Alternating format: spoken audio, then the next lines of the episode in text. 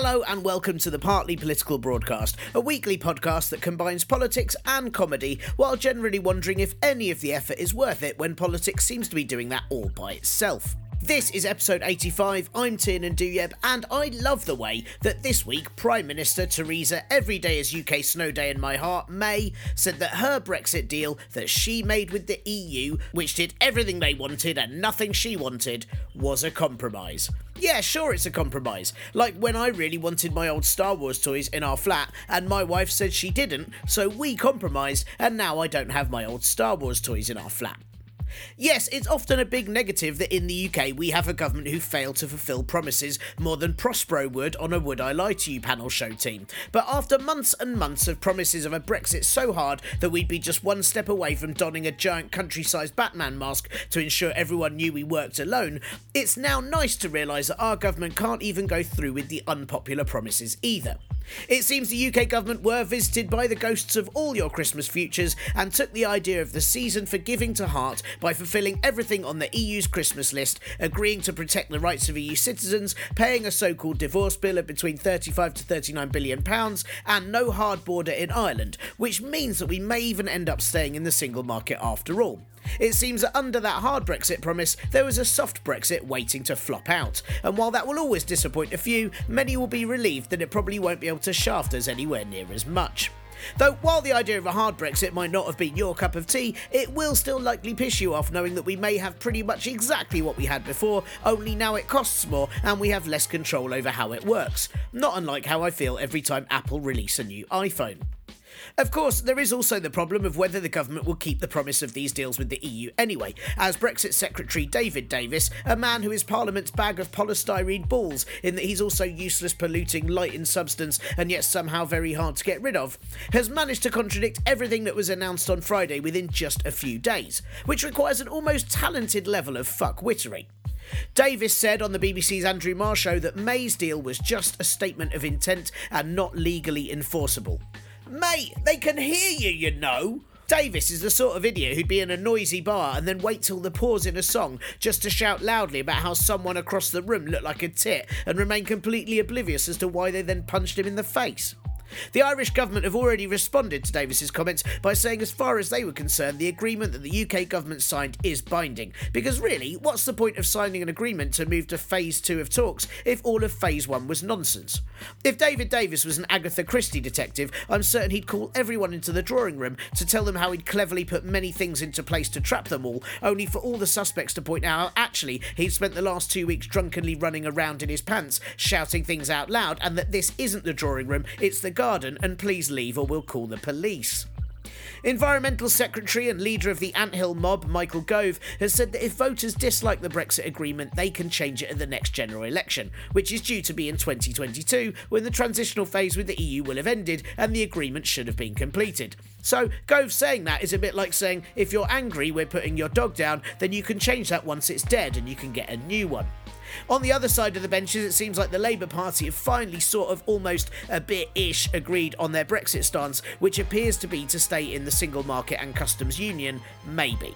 Shadow Brexit Secretary and first uninteresting default character on most PlayStation shoot 'em ups, Keir Starmer, said that Labour would accept ongoing payments to the EU and instead of free movement, an easy movement for workers. So again, we're paying a lot of money to keep everything the same, but just with a shit rebranding. I mean, now, instead of the freedom of movement, the customs union, and the single market that we had, we can have easy movement, a traditions union, and maybe a I am a bit lonely, but I'm looking for someone market.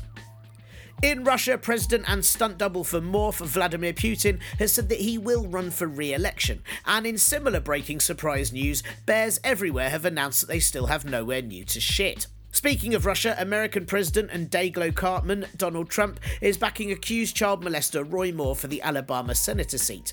Not that any of that should surprise you, considering the sex offence accusations against Trump and his constant disdain for the little people. Republican candidate Roy Moore is currently in the lead over Democrat candidate Doug Jones for Tuesday's vote, and Trump has said that Jones is soft on crime, even though Jones's history as a US attorney includes him prosecuting four members of the Ku Klux Klan for the Birmingham church bombing.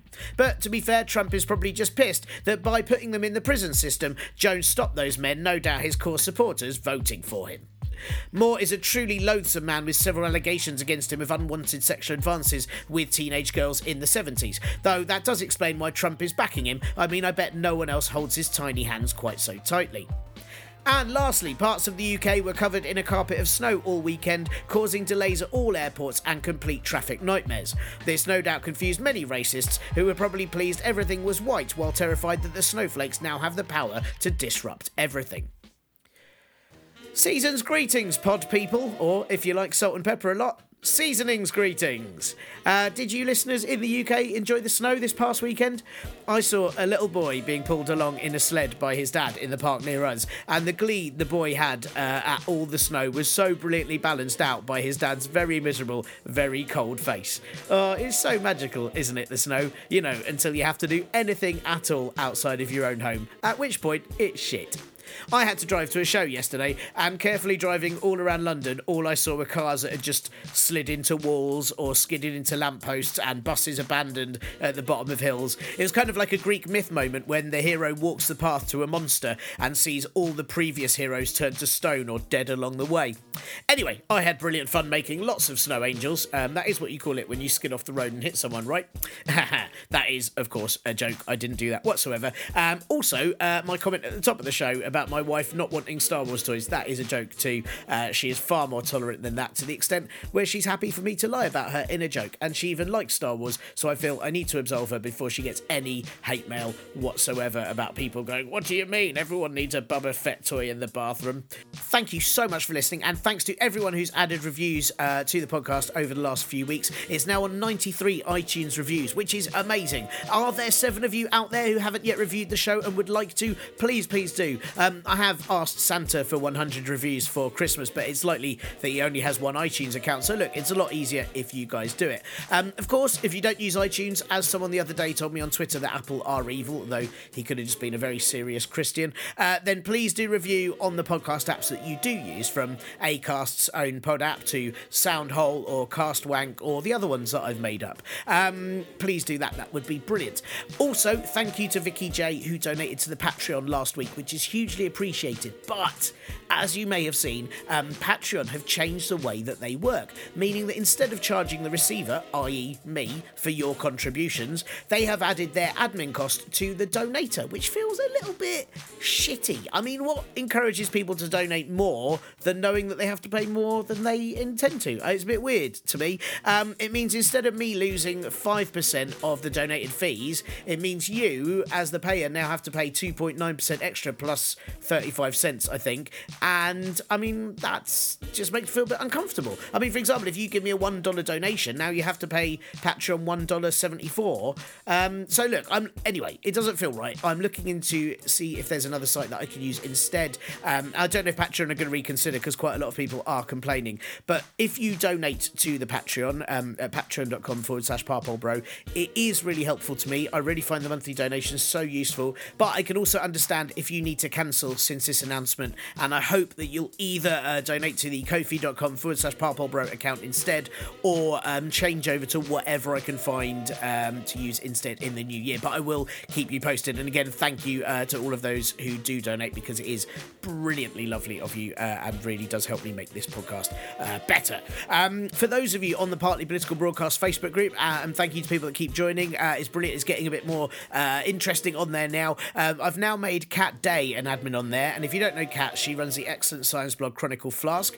uh, and she's a regular listener, has been for ages, uh, and she also um, types up the linear notes for this podcast weekly, which I then pop on the Facebook page every week for those of you that want to do further reading or just try and work out how to spell my name. Um, Kat is now adding lots of fun and interesting stuff to the group regularly, which is really good because, as you know, I'm really crap at remembering to do it. Um, so please do, however, also continue contributing to it because it is really nice when some sort of sensible discussions manage to happen on there. And there's only so many links and stories that I can find. So the more stuff you're popping up there means the more stuff I see and the more stuff I can include on this.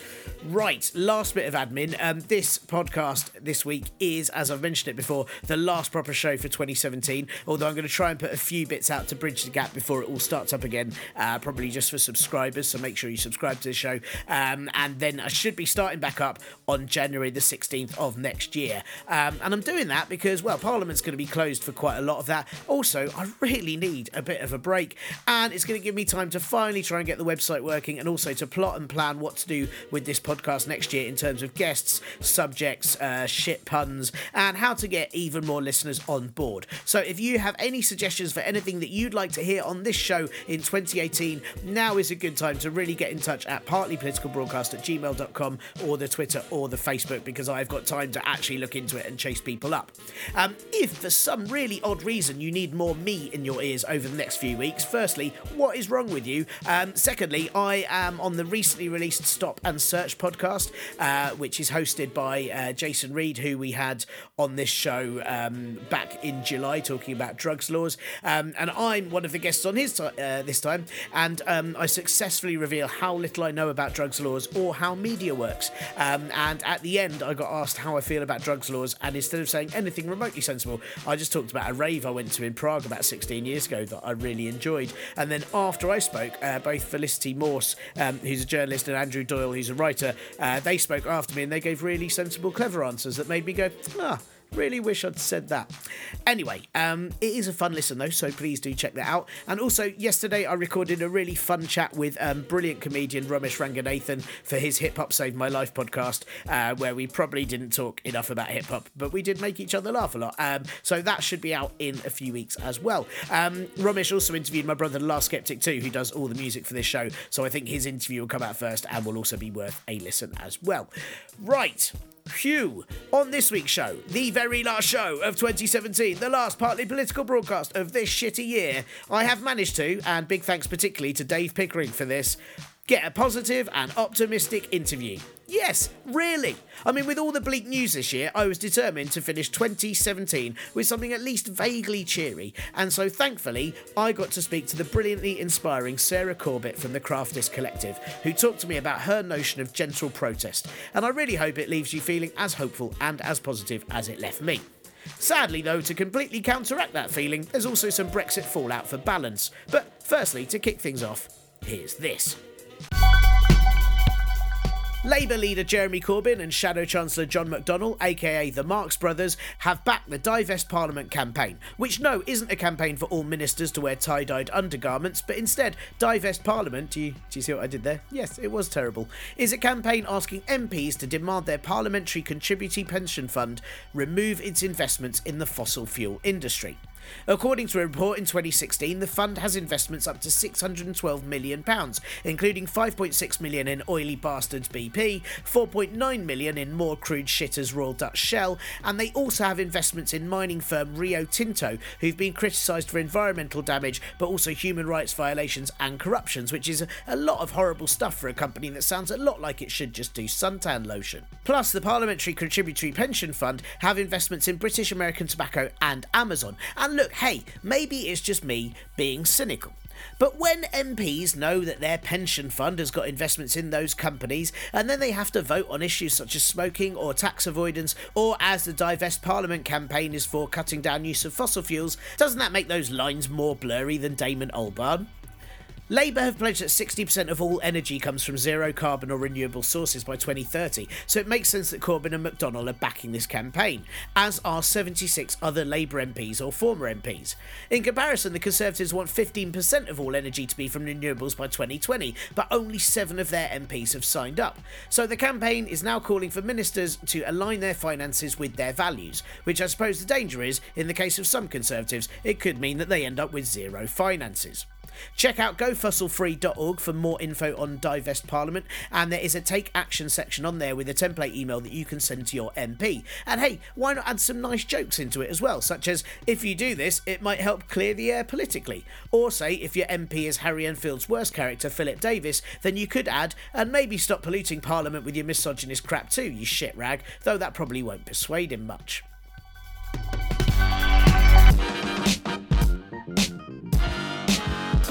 How do you like to protest? Are you a proper hardcore activist who's found on every march leading the way, singing all the songs, unafraid of being kettled for hours by police despite worries about where you'll be able to go for a wee, giving up every spare minute of your weekends to make it clear that you won't take this shit sitting down? Or, like me, are you a bit rubbish, once avoiding being kettled at the 2009 G20 protest because I had to get home in time for a Sainsbury's home delivery? Generally missing direct action because I'm out of town or it looks cold outside, and really hoping that online petitions have an impact one day because that'd make being a social justice warrior a whole lot easier. Direct action can be great, and the feeling of being surrounded by like minded people can be galvanising. But ever since millions of people across hundreds of cities marched against the Iraq War in 2003 to the deafening sound of the then Labour government sticking its fingers in its ears and singing la la la la la la la, I've been wondering if protests are the way forward to making those for whom the message is intended pay any attention at all. With politicians calling for a kinder, more gentle politics in these times of more division than a calculator test run, it feels like it's long overdue since anyone's found a successful method of objecting to things without violence, shouting into the void on Twitter, or making badly thought through jokes on a podcast no one listens to. and right on cue for that call to action for action is Sarah Corbett. Sarah runs the Craftivist Collective, a group that aims to change the world through what they call gentle protest, which already sounds really nice, right? I mean, the word gentle added to stuff makes so many things sound better, you know, like folks, or Ben, or um, giants. The Craftivist Collective, like their name suggests, uses arts and crafts to provide thought provoking and effective protests. And before you start worrying that the only stitch you've successfully made was while running for the bus, or shouting that that sort of thing is for people who smash more avocados than systems, hold your stitching horses. Because not only have the Craftivist Collective been successful in campaigns working with organisations such as UNICEF or the V&A, but Sarah has made sure gentle protest is doable by even Edward Stupid Hands types like me. You've probably noticed that these podcasts since autumn have had very interesting but quite bleak chats about everything from the economy to the Rohingya crisis, and so I asked you all on Twitter and Facebook last week for suggestions of who I could talk to for a positive last interview of 2017, and you did brilliantly because this chat I had with Sarah has made me feel cheery for the rest of the day, and her ideas and attitude give such an exciting, interesting, artistic, and well, just bloody lovely outlook on how to tackle social injustices. So I hope you enjoy this chat as much as I enjoyed talking to Sarah. And hey, what is more Christmassy than crafts? Well, you know, apart from drinking all day and pretending it's just being festive. Mm, but we didn't discuss that, thankfully. So get ready to be inspired because here is Sarah Corbett. I was just sort of mentioning to you before, I wanted to finally have a positive interview on this podcast, and several of my listeners recommended I speak to you. And having looked up uh, what you do, I'm really excited to talk to you today um, because craftivism seems absolutely lovely and brilliantly useful. So, can you tell me and the listeners um, what craftivism is and what inspired you to become a craftivist? Yeah, well, thanks for for inviting me on. Um, I always say craftivism is a little bit like the word punk. You know, when you think about punk music and you think that it covers everyone from the Ramones to the Talking Heads to the Sex Pistols and the Clash, and they all sound completely different, but they're all under this umbrella. And craftivism, I think, is the same. It, it's very different. There's lots of different approaches. If you Google it, you can find lots of different ways people use craft. Some of it might be crochets of Donald Trump um, that you uh, in, uh, that have been turned into voodoo dolls that you can prick. What I do, my approach is called gentle protest. So it's all about how we can use craft in a gentle way, not as a weak or passive way to engage in social change, but actually in a way that's loving, which can be even more difficult, but I think is much more strategic. But the, the core crux really is its activism joined up with craft, and the word craftivism was coined in 2003 by a woman called Betsy Greer when she noticed that there was lots of craft groups, especially knit and groups, that would meet and for hours talk about everything, talk about the world's problems, talk about their own issues, talk about make, do, and mend. And there was a, a sense of quite political discussions, but probably with a, you know, a, a small p rather than your podcast, which is much more with a capital P. Right. um, so it's very different for everyone, and my approach um, is what I've been trying to hone for for nearly ten years. Man, it's been a while. So I'm very clear on the strengths and weaknesses of using craft in activism. So uh, there's lots of questions I have there because I, I love the um, idea of gentle protest. Um, I also like there's lots of genres, and I hope that electro craftivism comes up at some point. Um, but uh, I, uh, you know, various different subgenres would be amazing. Um, but gentle protest seems so such a lovely idea because I'm someone who's constantly not been very good at going to protests. I have done it quite a lot, um, but sometimes I've also run away from a few protests, and I get sometimes a bit intimidated by them. Um, so, do you think? People are sort of sometimes put off by kind of direct action in, in, in that sort of manner. And is gentle protest perhaps sort of an alternative way for um, people that aren't quite as sort of aggressive yeah, I mean, for me, with so I run the Craftivist Collective, and my approach is this gentle protest. But I'm very clear that it shouldn't replace other forms of activism. What I think is useful using craft and activism is that it's another tool in the activism toolkit. So when you see a social injustice, I hope that people, you know, metaphorically open up their activism toolkit and say, what's the best tool to pick up at this time? So I still go on some marches if I think the march has got a very clear ask to a clear, you know, power holder and makes them accountable. Sadly, at the moment, there's a lot of marches that aren't very clear on what they want to change. It's more about people standing up saying they've got an issue about something, but not really following that through with um, what they want to change, who to change it, how to change it. So I'd still go on some marches, even if you're nervous. And I, and in terms of you know my background in campaigning, I used to work for lots of charities, and I still work with a lot of them. And what's really important for marches, which is a good challenge to you, is when there's an issue um, that at a certain time there's going to be policy changes, global or national, or there needs to be cultural shifts. We need everyone on the march. We don't just want people who are the typical activists that you normally see. What politicians and business leaders look for is why are people who don't normally go on a march here? Maybe it means that this issue is cared about by a lot of people that aren't directly affected and that we didn't realise this was a mainstream issue.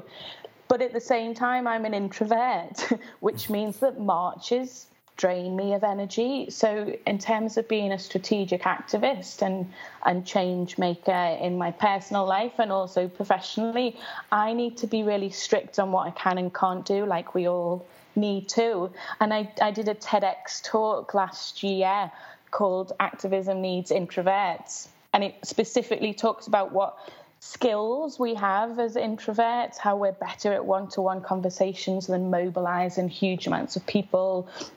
We much prefer thinking on our own and thinking very deeply about issues and good at the, the detail and strategies rather than we're not so good at seeing an issue and immediately going out to try and change it.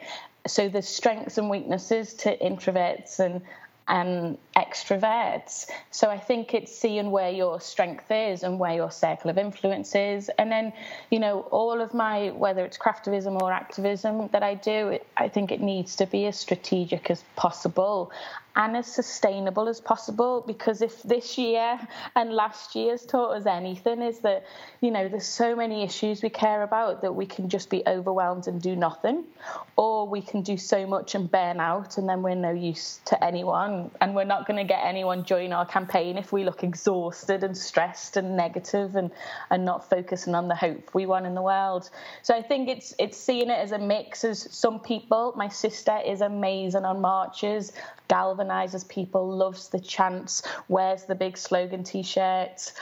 I'm not so good in that area. I'm much better at small, quiet conversations with people, challenging neighbours and friends if they say anything that's harmful or they're part of a, a you know a an unjust system that I can challenge them in a loving way. So I think for you, it's seeing where you can be of best use. And sometimes that's picking up a needle and thread, even if you never have before.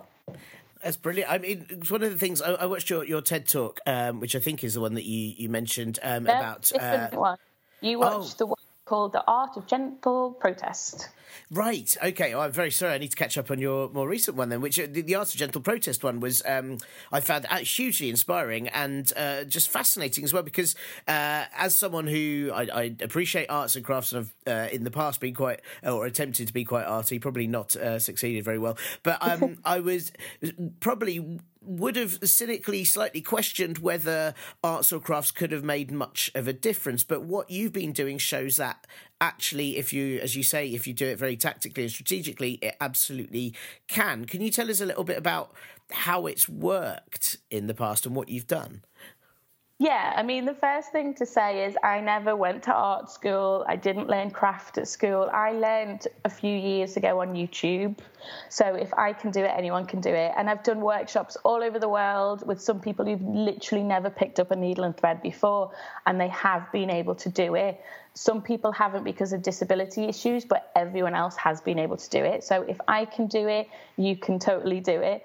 And then the other thing to say is, I, you know, I grew up in West Everton, which is a very low income area in Liverpool in the 80s under a Thatcher government and a militant council. So I'm sort of the worst critic for craftivism because my gut feeling is, what? This sounds so privileged and fluffy, and there's so many issues happening in the world, in the UK. You know, this sounds awful to to stop. You know, to do slow activism, and we need to be getting out and helping people who are on, you know, directly affected by austerity and all of the, those issues. So I totally get that some listeners might be thinking this sounds like a massive privilege and really fluffy and isn't going to work. And that's why we need strategy.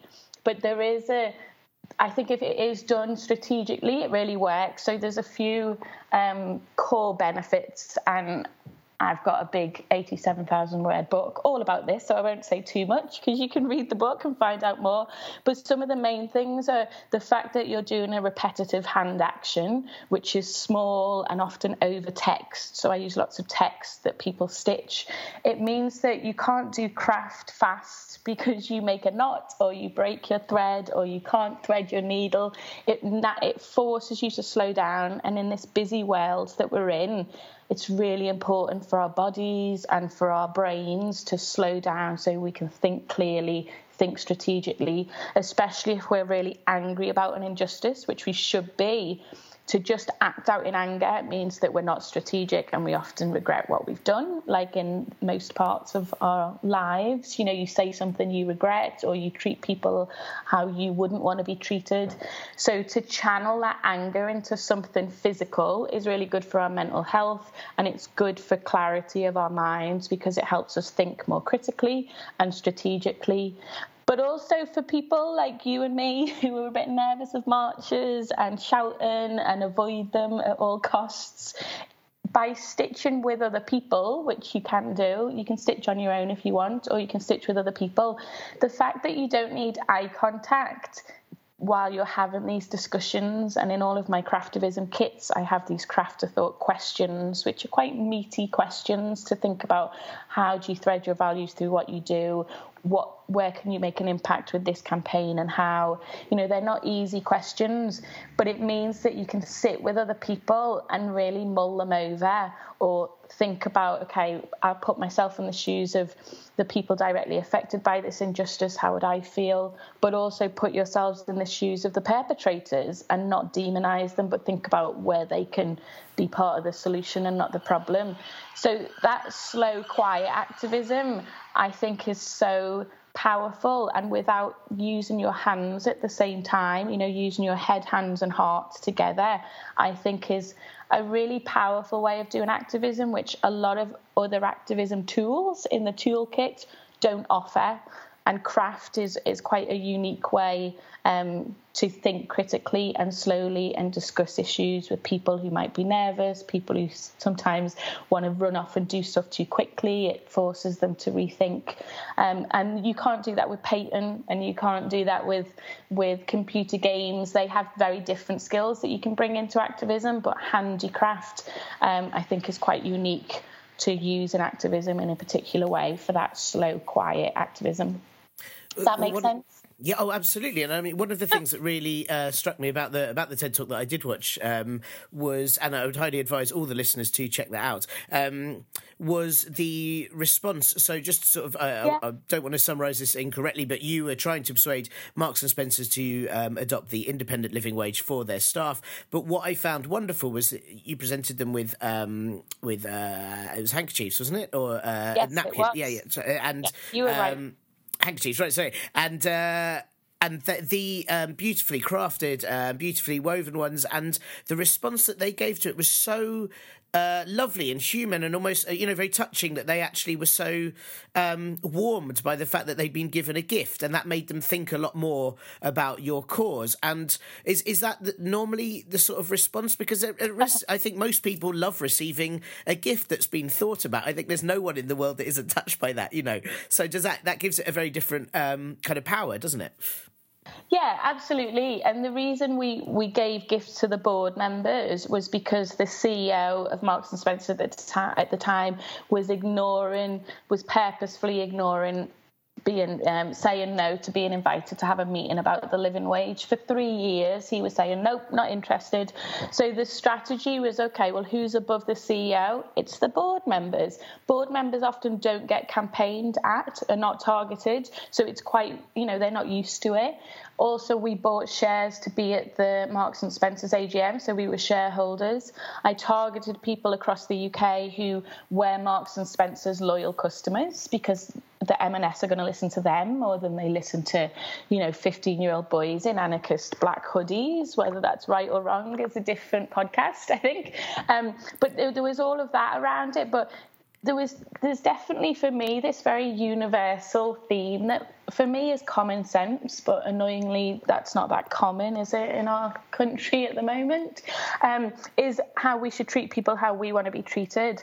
And also, we should, in activism, we should really be focusing on what's the vision that we want for the world of being beautiful, kind, and just, and how do we get to that vision rather than focusing on this is the problem, you need to fix the problem. Because the way our brains and psychology works is we need to know what we're aiming towards, otherwise, we, we physically just our brain doesn't know how to get out of this problem. So there was lots of reasons. We used a handkerchief because we asked. Um, I bought the handkerchiefs from Marks and Spencers, so we were seen as customers and not people boycotting them. But we made every handkerchief bespoke to each board member. Because, like you said, when you receive a gift, it's hard to ignore. Sometimes we get given gifts, you know, like at Christmas when an old lady makes you a Christmas jumper that is disgusting, and you know, you just think, I'm never going to wear this. And you know, if I get given a gift that's pale pink, I think immediately I'm thinking, do you not know me? I'm not I'm never going to wear pale pink. So there's different gifts that work and don't. For us, I told the craftivist that I picked for their board member, I said, I'm giving you one board member to stitch a beautiful, timeless, positive quote on the handkerchief saying, Don't blow it, use your power for good. What a responsibility and an amazing opportunity you have in your job. And we put a quote by someone we thought that board member would love. So we Googled everything out of that board member. I can't say swear words, can I? But we Googled. Oh, you can. You can swear oh, what you like on this. Yeah, that's fine as a scouser, that's good. We googled the. I basically told the craftivist, Google the fuck out of them. Look at look at what colours they wear. Look at LinkedIn at what hobbies they have. Are they trustees of a? One of them was a trustee of an opera house. So their timeless quote about being the change they wish to see in the world was by a musician. One of them um, was a trustee of Kew Gardens, so we had a quote about how she could flourish in her role and had flowers all over her handkerchief. So it wasn't transactional and it didn't say anything about the living wage on the handkerchief. But then we wrote very long handwritten letters to go with them to say, while I was stitching this for you, which took a few hours, I was thinking about how difficult your job is, how impressive it is that you've got to that position but also what an amazing opportunity it is for you to shape the way that the retail sector works. And M&S are so influential for high-end and low-end stores. If you pay the living wage, others would too. And also, I was thinking about how difficult it is for people to to live on minimum wage. You know, it's not something that's possible in the UK, which is why we have an independent living wage. And we love M&S staff, and we're shocked that M&S don't pay it. And we'd love you to pay it because we love M&S and we want you to be the best company you can. And it makes business sense for these reasons, blah blah blah. But it was it was all of that package. We used lowercase instead of uppercase. It wasn't shouty. I told my craftivists that no exclamation marks are allowed because it's too aggressive. But it was all about, yeah, if you were a, a board member, how would you feel to get this gift? And how how can we try and encourage them to implement the living wage rather than try and compete for power, which is what we often do as activists. We try and take power away, or we say you should do this. And within um, we, when we handed over the handkerchiefs, they were really moved. Some of them, sadly, were not, but that was really good intel for us to find out who was really touched and who really cared about the issue, and also who seemed like they didn't really care, and we not engage them as much in the future. But we had lots of meetings with them after having none, and within um, 10 months, they'd announced that they were paying the living wage to 50,000 staff. And we met them at the next AGM. And instead of saying, look, we've won, we said, well done, M&S. And we gave them um, small keyrings of jigsaw pieces that we'd made, saying the next piece of the puzzle is to become accredited living wage employers, which is important. And we know it's difficult, but you can do it. And we went and said, well done. And we said, you know, we know your job is difficult. And they immediately immediately looked at us and said, "Oh, thanks for saying that," because you know it is a difficult job.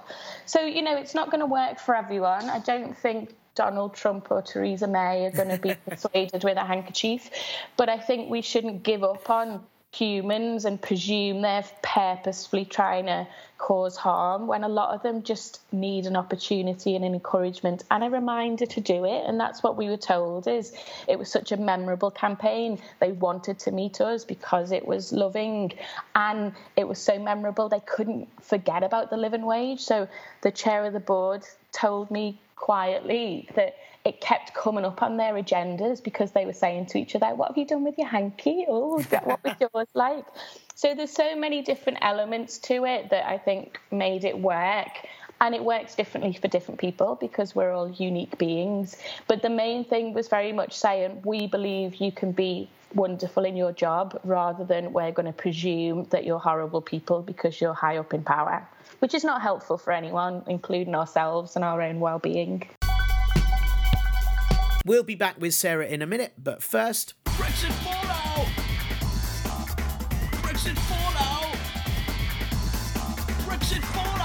So, here we go. Last Brexit fallout of 2017, and I'm pleased to say that this should leave you feeling reassured, informed, and as though perhaps next year holds some genuine. I'm so sorry.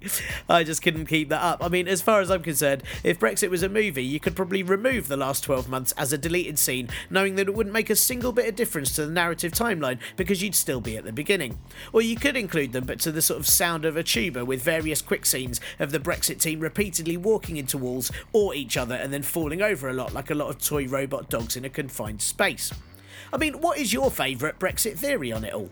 Are the government purposefully trying to do Brexit so badly that it doesn't happen, or it does and they then lose to Labour, letting Labour deal with such horrors that when the Conservatives return in, say, 10 years with a new leader, they sweep up and keep pulling that whole last Labour government shit again? Or are they aiming to ruin things so that all red tape and human rights can just go fuck off, so they can then get really rich on selling working class Brits as indentured servants to various dictators that disgraced MP Liam the disgraced Fox has already had lunch with? Or are they just the biggest, most useless idiots this side of the Atlantic? A, B, or C? I'm going to take a gamble and go all three like the world's worst multi buy deal. Last week saw the government have the sort of negotiating skills that if they were gunmen taking hostages, it would see them handing themselves over to the police without any deals, ransoms, or trousers, and having given up all their hostages and somehow their three digit credit card security codes before the police had even tried to call them once. I mean, the week started with the government certain that they would get to phase two of the Brexit talks. You know, the bit where the 27 other EU countries meet with them individually to arrange deals, which would take forever all by itself but had to be sorted by early December. But somehow, rather than get to phase two, the government didn't so much get stuck at the starting blocks as locked in the changing rooms while they heard the starting pistol fire outside. The DUP, who are meant to be backing the government, derailed the chances of a special deal for Northern Ireland to retain certain EU trade legislation to avoid a hard border, after the DUP said that they didn't want a deal that was going to be different to the rest of the UK. Cool, guys, so you want the same as the rest of the United Kingdom, yeah? So you're cool with abortion and same sex marriage too, just like us, right, guys? Guys? H- hello, gu- guys? Hello, guys? Hmm, weird. Then, within a week, somehow the government had reached a breakthrough Brexit deal with the EU, and by breakthrough, they meant they'd basically done all the things the EU had asked them to do ages ago and the UK government had insisted didn't need to happen. Overall, you can't help but wonder if they'd changed what they were having for dinner and perhaps say eaten humble pie earlier instead of spending months trying to have and scoff their cake at the same time, we'd have been at this stage an absolute age ago. So, what is this breakthrough deal that supposedly happened? Well, firstly, the very easy bit the Brexit bill. The government say that they will be paying between 35 and 39 billion as an agreed contribution for their already signed off contract with the EU till 2020, as well as some of the pension payments for MEP and other EU staff, which, yes, sadly does include professional frog balls for a face Nigel Farage, who said he will definitely take his EU pension payments despite railing against the UK money wasted on the EU, and that's because he has less personal values than the pound after Brexit. So that's the Brexit bill. Then there's the rights of EU citizens in the UK, to whom May published a letter on Facebook to, because hey, what's a heartfelt letter if it's not footnoted by bigoted comments about immigrants and people telling the Prime Minister to fuck off? This letter was titled, I know our country would be poorer if you left and I want you to stay, which feels a lot like titling a letter with, Don't go because we really need your cash. It does, however, go on to repeat what was in the joint progress report by the UK and EU released last week that EU citizens' rights will be written into UK law, and while the EU wanted the European Courts of Justice to protect their rights for at least five years, and the UK government didn't want the European Courts of Justice involved at all, they have come to a compromise negotiated outcome where the European Courts of Justice will be available for the UK courts to refer to for eight years. Yeah, those are the sort of negotiating skills that'd leave you struggling to win a bit of bread off a duck. EU citizens that have been here for five years will now be able to get settled status, which, considering how unsettled the UK is right now, that seems pretty good. And anyone who has been here less than five years will be allowed to reach the five year limit, so you do sort of wonder why the limit is there at all. And they don't just guarantee rights from entry. Families will also be allowed to join, which is good news for many and bad news for a few people trying to avoid their shitty families. And also, health benefits and all those sorts of things are all sorted as well, which is great. And it's maddening to think that it's taken a year and a half just to reassure people already living and working in the UK that they can keep their legal rights, which should be the bare minimum that happens. And it's odd that May is now pitching this as though she's done a great thing. It'd be like if your work didn't pay you for a month because they fucked up admin and then demanded a standing ovation because they made sure you got paid eventually. Then there is Ireland. The UK and EU have agreed that there will be no hard border, regulatory alignment across the whole island, and respect of the Good Friday Agreement in all its parts.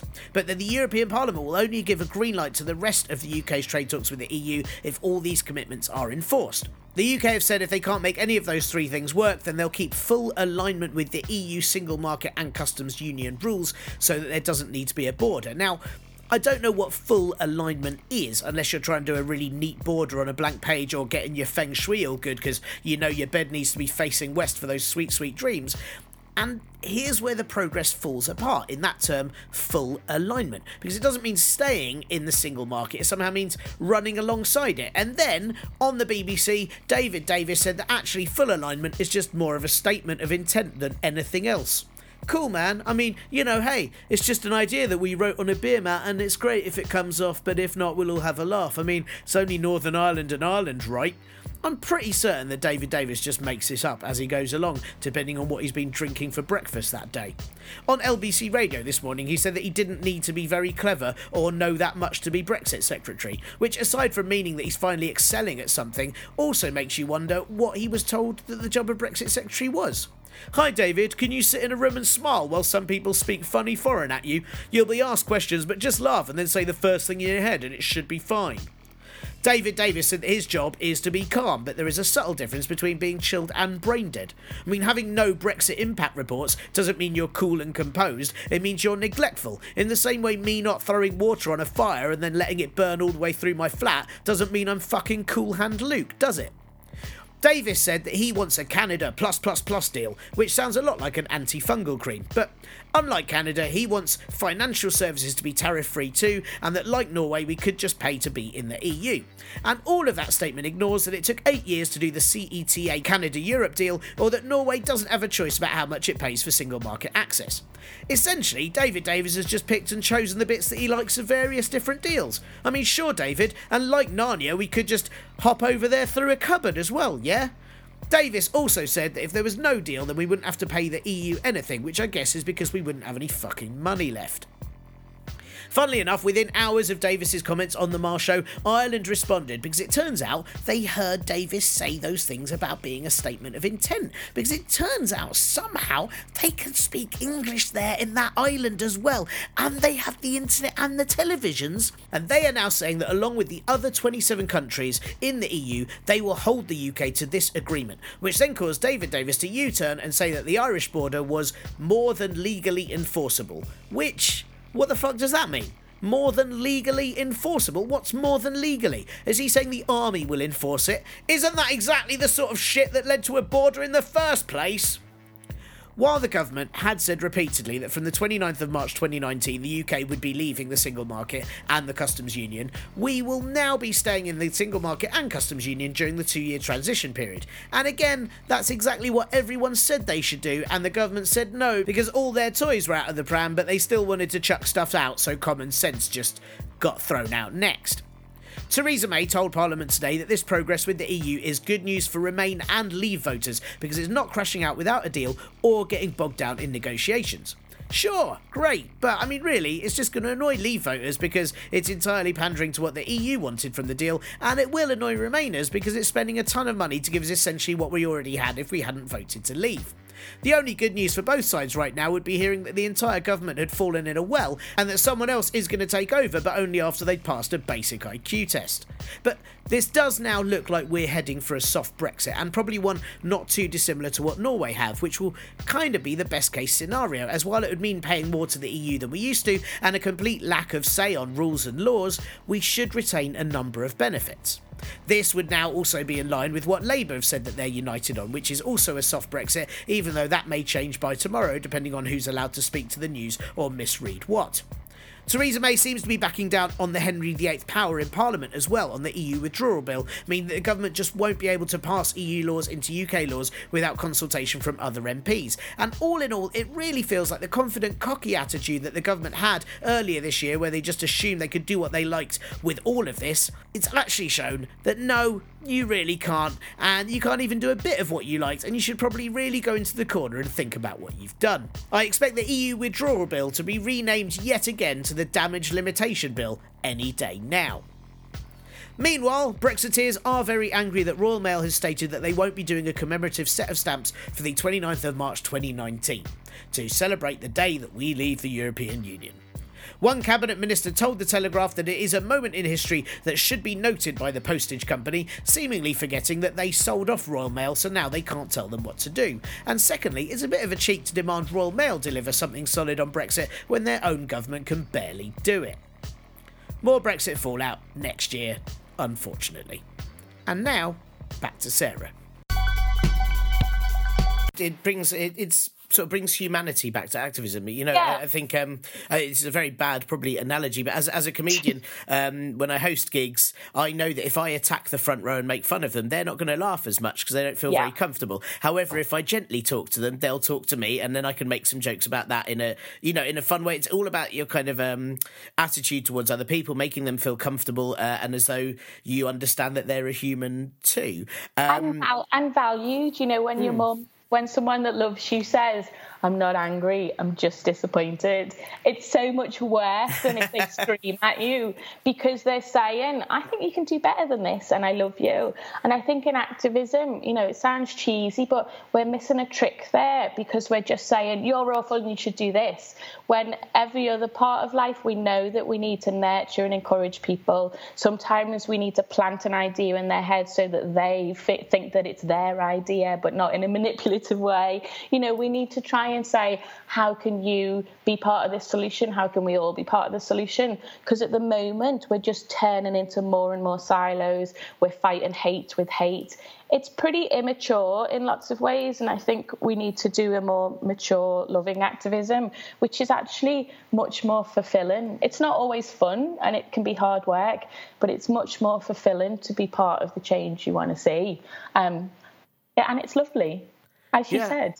yeah, no, it really is. I mean, do you think part of it as well is the the, the physical um, nature of what you're doing? Because a lot of the anger and the ire in politics at the moment, it seems to be because of online. Um, you know, I find that people are arguing and shouting at people online in, in conversations that they wouldn't have in real life, face to face. Um, what you're doing is presenting someone with a physical object and often encouraging, you know, direct contact. Um, do you think that Yeah. makes a big difference? Yeah, I mean, everything's case by case for what campaigns work best for what, you know, in what ways. But there's definitely that physicality one. It shows, so we often give gifts to politicians, and it really shows commitment from constituents because they've made something that can take a few hours and it's memorable. So politicians go, okay, this isn't clicktivism or slacktivism. Wow, someone really cares about this.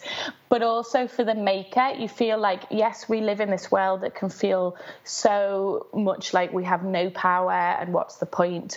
But by making something, you remember that you do have power, you can make a difference, you can make change. You physically made something, so it gives you confidence. And there's, I've been lucky to work with neuroscientists and clinicians around how handicraft helps in terms of that empowerment, critical thinking, well-being, um, anger management. It's brilliant for because you're using your hands, so you're not reacting to people too quickly, and it's really good for suicide, for self-harm. It's often used in prisons, um, male prisons, with a charity called Fine Cell Work, who do incredible work with rehabilitation, often with very angry people. So there's lots of elements to it, but also like we do stuff where we shop drop little mini scrolls rather than shoplift. You shop drop them into to pockets of unethical fashion stores for people to find, and it's handwritten in your neatest handwriting. Again, not aggressive writing, and it's all very small. And people have to open it because it says on the scroll tied up with ribbon in a little bow. It says, please open me with a smiley face and a kiss. So the other thing is someone's found it, so they're excited they found something, but they have to choose whether to open it or not. So again, the psychology is if they've chosen to open it, they're more likely to read it with an open heart and openly open an open heart and an open mind. So they're more likely to engage with it because they've chose to engage with it. So there's lots of reasons why I said before, you know, using your hands, your head, and your heart together, I think um, is amazing. And just being online means we can react far too quickly and we're not thinking clearly. Um, and that's what worries me about this fast-paced world we live in.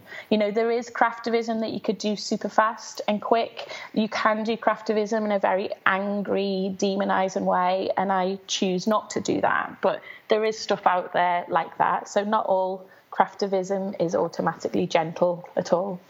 I, I really love the idea of finding a scroll in a, a shirt that I've just bought. There's something so magical about that, um, you know, rather than just a pack of silica gel or whatever that you normally get. There's something so much nicer uh, about finding a little uh, a little message that sort of brings out the child in you. Kind of go, oh, what's yeah, this? Uh, it's yeah, lovely. Makes you intrigued. It's intrigue and activism and making people curious to find out for themselves, rather than patronising people or telling them what to do, which is just very shallow interaction. Because even Hmm. if you agree, you forget. You know, if you see a poster saying no fracking and you agree, you go, yeah, I agree with that, and you walk off and you forget about it. Or if you disagree, you know, again, you walk off and forget about it. So it's very, you know, it is challenging. What I do is not about affirmations, telling people they're wonderful.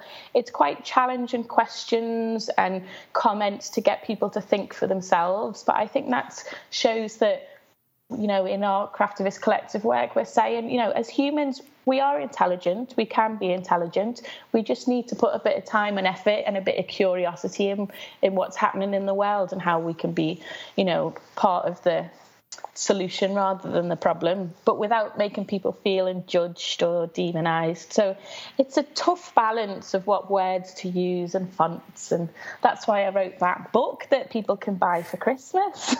which is which is what I'd like to come to next, actually, because it's something that I mean, as you mentioned before, you don't have to be good at, uh, say, needlework to do this. Uh, you know, everyone can get involved in this, right? And you've Oh, yeah. written books, and you've got various gifts and things. Um, can you tell? In fact, can you tell us about how people can get involved if they're even if they're not very good?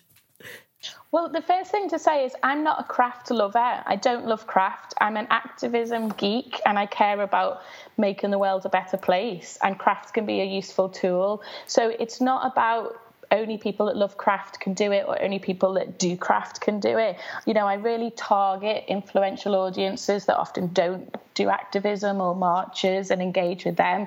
So, and it can be even more powerful. You know, if you gave your local MP one of our current projects, which is with Mind, the mental health charity, and it's called a positive note, and you stitch a message on a fabric envelope and you write the note inside.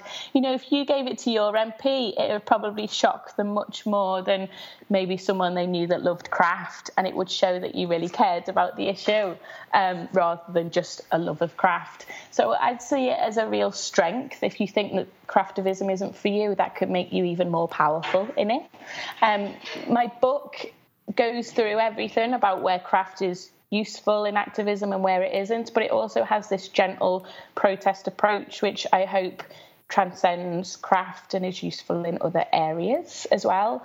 And then all of my kits and tools are good for Christmas stockings and good for, you know, if you want to sit on your own away from your family during Christmas, or then you can do a little craftivism kit and have a think and and see what works. And they're all different. So some of it's about inner activism. There'll be one kit for that, one kit about particular issue you care about. One is about building a relationship with someone in power. One is the shop dropping. So there's lots of different things for different people, and you can do it all over the world. Fantastic. So there is no excuse not to do it. And just to say, the, the current campaign you mentioned there is with, is with Mind at the moment, and people can find out about that from your website as well, right? Yeah, yeah. Everything's on the project page and the website. Yeah, it's all there. And I'm on Twitter and Instagram and Facebook, so people can message me and I'll reply. And one last question, which is what I ask all of our guests, um, is apart from yourself and the Craftivist Collective, um, are there any other groups or campaigns that are advocating gentle protest or other protests, um, uh, sort of ways that you you admire and that you would recommend listeners check out or follow online? Yeah, um, so I love Fashion Revolution um, because the work they do is really strategic but really well done. It's really positive, which I think is important, um, and it's good for people who love fashion as well as people that don't. And they do lots of different um, ways of campaigning with them. So I'd look up Fashion Revolution, um, and then at the moment the climate coalition i just think climate change we can't ignore it whether it's our passion whether the environment's our passion or not. And the climate coalition is a coalition of um, over 100 charities in the uk and there'll be equivalent outside the uk for other listeners. Um, they're just really worth keeping an eye on to see at key points where we really need to push the climate agenda to get climate justice. Um, and there'll be a big push for valentine's day with them. So have a look if you've got any time over Christmas to see what you can do in February with the Climate Coalition. But over Christmas until March, um, it's really important time and around mental health, which is why I'm doing a project with Mind because mental health is in all the political party manifestos. There's a, a, real clear target to have mental health equal to physical health in terms of services. And, you know, we've just had a general election, so politicians are really trying to engage with their constituents, whether they're new politicians or whether they've had a bigger majority or a smaller one. It's really good time and at the moment to talk to them about mental health. So, um, Mind are doing incredible work, Climate Coalition, and Fashion Revolution, who work all over the world. Big thanks to Sarah for that. She is such a brilliantly positive and fascinating person, and I would highly recommend you check out her four TED Talks, uh, the most recent one of which is called Activism Needs Introverts and has already had over half a million views, which is quite amazing. Um, you can find Sarah and the Craftivist Collective on Twitter at Craftivists, on Facebook at Craftivist Collective, and online at craftivist-collective.com, where you can also get loads of brilliant Craftivist gifts, which are ace uh, if you, like me, still really desperately need to get some Christmas presents for some people. Um, and you can also get Sarah's latest book, How to Be a Craftivist The Art of Gentle Protest, as well as the Positive Note Kit, which Sarah mentioned uh, during our talk, uh, and all the proceeds from that go to the charity Mind. So, now, apart from two guests who I tried to get on earlier this year and have hopefully rearranged, this show will now be in need of guests for 2018. So it is a perfect time to bother me with all your suggestions for who would be good to talk to, uh, positively wise or usual depressing chat. Um, and you can send those to me at Parpolbro on Twitter, the Partly Political Broadcast Group on Facebook, or partlypoliticalbroadcast at gmail.com. Or perhaps, hey, write to Father Christmas asking him to deliver the podcast that you like, and you'll wake up on Christmas morning to excitedly find that you've been given socks again because you're an adult, Father Christmas doesn't exist, and your family are hugely unimaginative. Email is, as always, best. And that is all for this year's Partly Political Broadcast podcast. So thank you so very much for listening to what has been a year of, well, mostly awful. But hopefully, this podcast has helped you laugh instead of cry at at least some of it, and maybe be a teeny bit informed on other bits, or if nothing else, just cause a temporary diversion where you're just for a second more angry at my terrible jingles or badly recorded interviews rather than the state of humanity. If you have enjoyed the show, please do donate. Uh, maybe not to Patreon unless you don't mind that weird new charge, but definitely do go to the ko-fi.com forward slash parpolbro account and donate there. Uh, please also give the show a review and just do get in contact about anything you like from politics to swapsies for unwanted Christmas presents. You know, when you bought yet another peregrine falcon and you're like, I don't need any more for my bird army of doom. Does anyone want to exchange it for a leaf blower or a brio set? You know how it is. Thank you to ACAST who have graciously hosted this podcast since back in April, and to my brother The Last Skeptik who's let me steal his music for a whole 85 episodes now. Uh, this will be back next year when we'll all be saying, oh wow, this is really bad. I mean, at least last year had that video of the Irish people with the bat in their kitchen. If you're a podcast subscriber, keep your ears out for some bonus noises from me over the next few weeks, and do have a very, very lovely Christmas, and I wish you all some snappy new gear. Bye! This week's show was brought to you by David Davis's Horoscopes. Do you wish to know nothing about your future? Well, ask Mystic David, who will tell you something he's just thought of in a very confident manner before calling you four hours later to say the opposite. Sagittarius, there is a wind of change around you today, except that doesn't mean anything will change or there'll be any wind. Or, hang on, this might all be for Taurus. Hey, which one is a horse and which is a bull? Content like that for just £35 billion per outcome.